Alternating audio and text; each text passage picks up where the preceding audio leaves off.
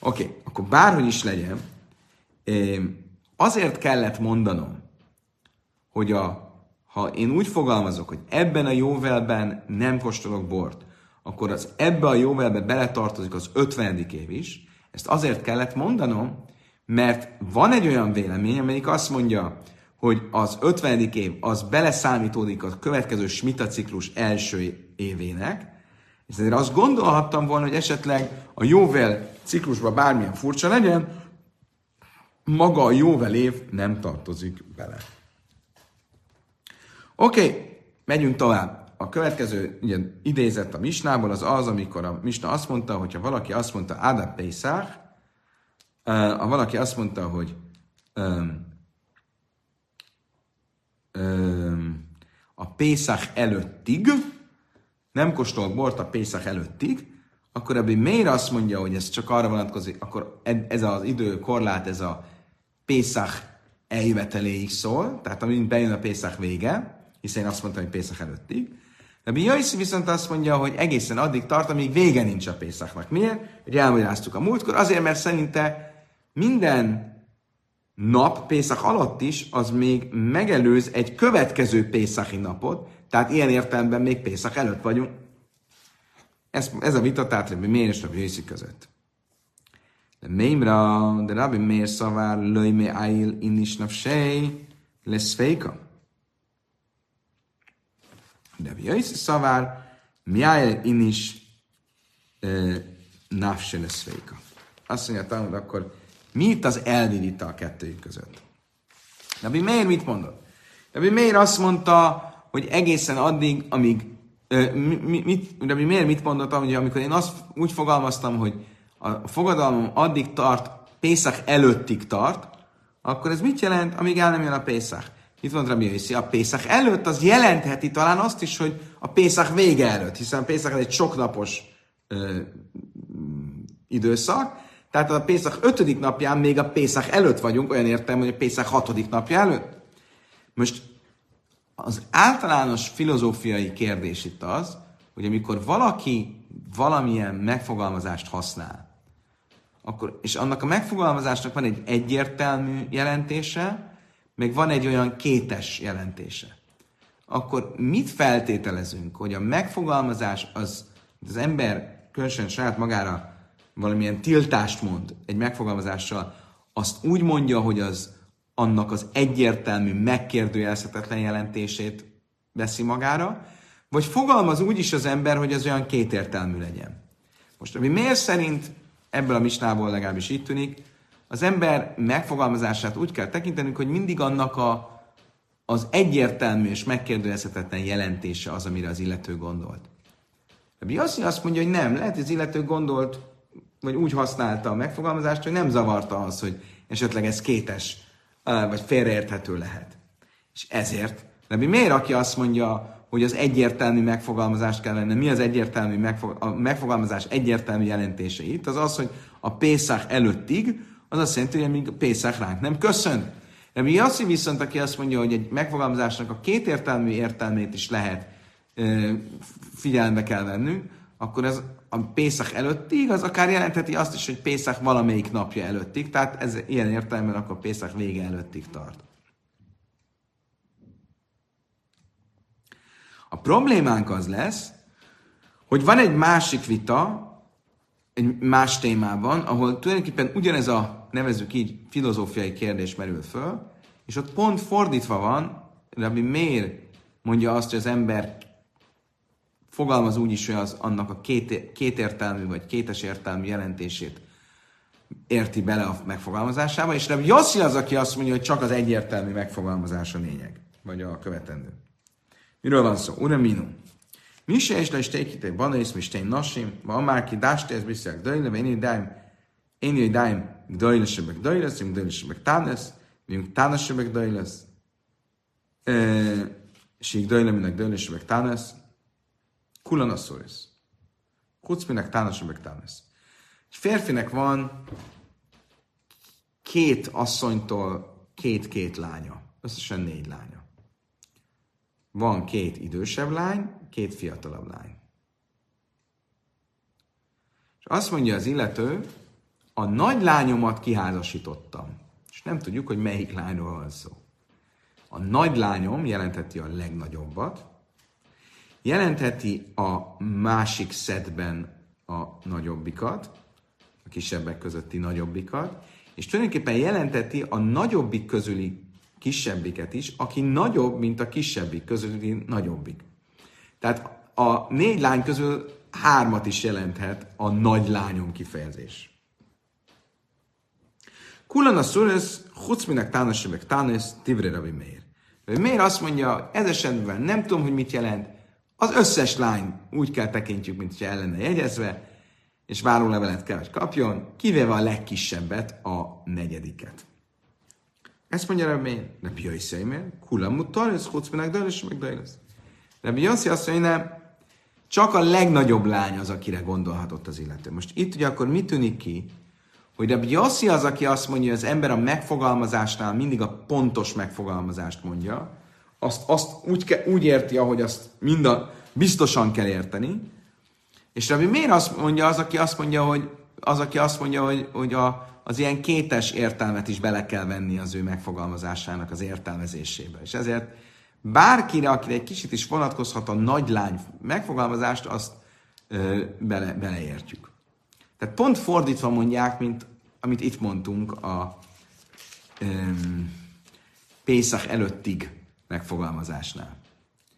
Azt mondja a Talmud, Amarab Hanina Barav Dimi, Amar Ráb, Muchlefesz a Sita.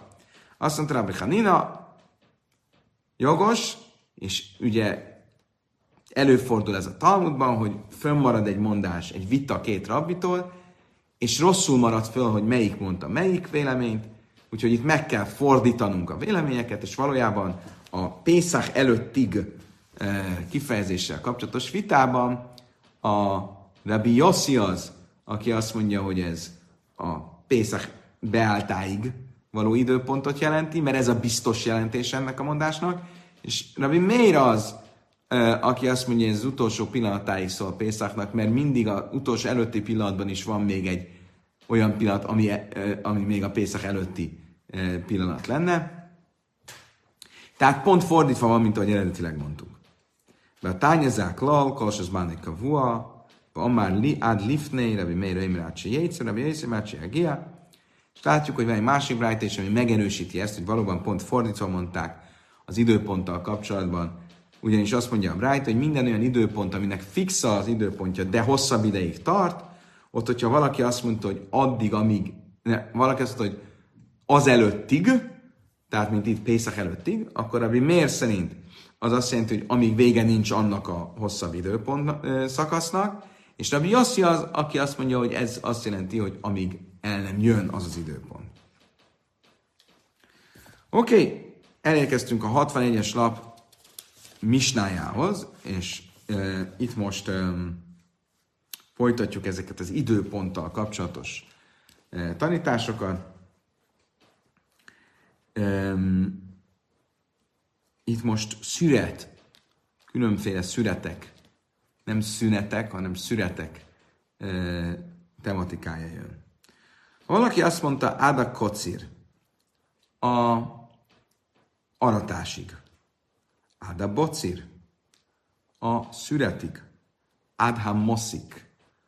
A moszik az, az az oliva szüret, de nem tudom, hogy erre van egy magyar szó. Ugye a Héberben más szó van a szőlő szüretre, és a oliva szüretre. Nem tudom, hogy van az oliva szüretre valami magyar szó. Tehát ha valaki azt mondja, hogy ezekig az időpontokig, bármelyik a három közül, én egy asszor akkor ezt úgy kell érteni, hogy amíg el nem kezdődik. Oké? Okay? Tehát azt mondom, nem iszom bort, amíg a szüretig, akkor az, az a pillanat, amikor a szüret kezdődik, nem amikor a szüretnek vége van. Zák lol, kos, ez már nekem vuha van, marácsiágia, asszurácsiágia. Van már átsé, asszurácsiágia, a következő az alapelv. Minden olyan időpont, aminek fix az időpontja, mint például egy ünnep, mint például a Pészach, ott ha valaki azt mondta, van már átsiágia, hogy addig csinálok, vagy nem csinálok ezt vagy azt, amíg um, el nem jön, akkor az azt jelenti, hogy addig kell tartania, amíg be nem köszönt az az időpont. Amár ácséje, asszur ácséjéce, ha azt nem így fogalmazza, hanem azt mondja, hogy amíg nem lesz, amíg nem lesz Pészák, akkor viszont meg kell várni a Pészak végét. De kol se én izmánai kavua, béna marácsie, béna marácsie, én asszul Viszont minden olyan időpont, mint például egy szület, aminek nem egy konkrét dátumhoz van kötve, ott mindegy, hogy azt mondtam, hogy addig, amíg el nem jön, vagy azt mondtam, hogy addig, amíg nem lesz, mind a két esetben csak addig az időpontig kell várnom, amíg be nem áll az a időpont, vagy az a, az, az esemény. Oké, okay, megyünk tovább. Ada kaitz, átse jeha kaitz. E, mi van akkor, hogyha a fügeszüretről beszélt? Um, um,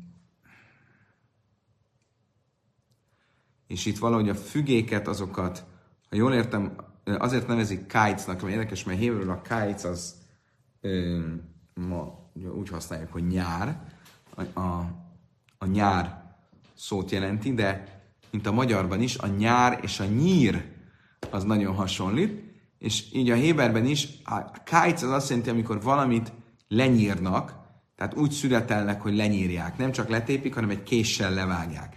És ez az ókor Izraelben a fügékre volt jellemző. Akkor mit jelent, ha valaki azt mondja, hogy a vágásig, vagy a nyírásig, az akkor mit foglal magában? Azt az időt, amíg el nem kezdik a népek a fügét betakarítani, és a kosaraikba nem gyűjteni.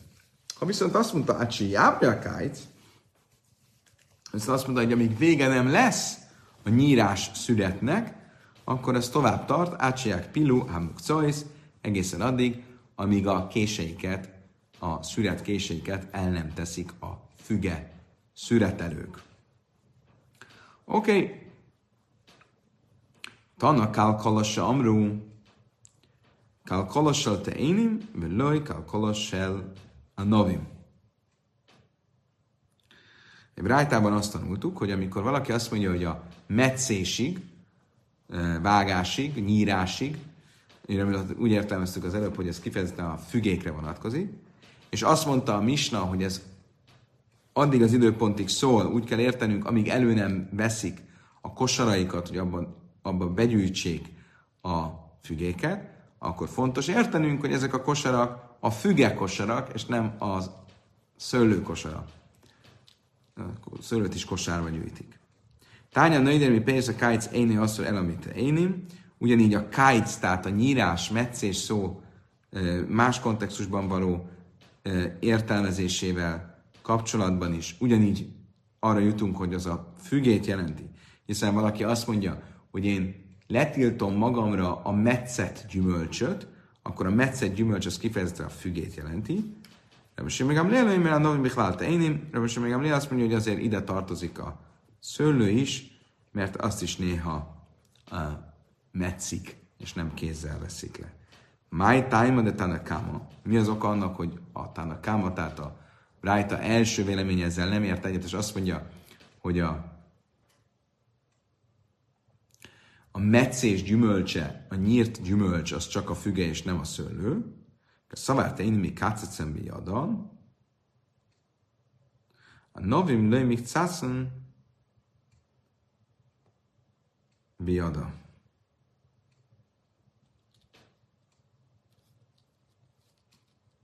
Érdekes, lehet, hogy, hogy amit eddig mondtam, az nem volt teljesen koherens. A kites, ez nem e, késsel való nyírást jelent, inkább tépés. És akkor ezért a fügét tépték, a szőlőt pedig vágták. Rosszul mondtam eddig. Tehát akkor a, a azért mondja azt, hogy a kájc az mindenképpen a füge, mert a fügét letépték, és ezért a, a tépésnél a fügekosarak elővétele a, a, a meghatározó szempont. A szőlőnél viszont, a Tanakama szerint mindig kést használtak, és az nem kájc. Az nem, az nem számít tép, tépés születnek. mert a késsel való szület az más. Ezzel szemben a Simigam Lél azt mondja, a novim nami kimir dádam mik ada, de most még Lél azt mondja, hogy a szőlőt is, hogyha már puhább vagy élettebb, akkor nem késsel vágták, hanem kézzel tépték, és ezért az is beletartozik a kájcba, a tépés általi szület megfogalmazásba. Kedves barátaim, idáig tartott a 61-es lap. Köszönöm szépen, hogy ma este is velem tartottatok. Holnap reggel visszatérünk a kora reggeli fél nyolcas kezdéshez. Addig is kívánok mindenkinek egy további szép estét, jó pihenést, a leges legjobbakat, a viszontlátásra, viszont hallásra.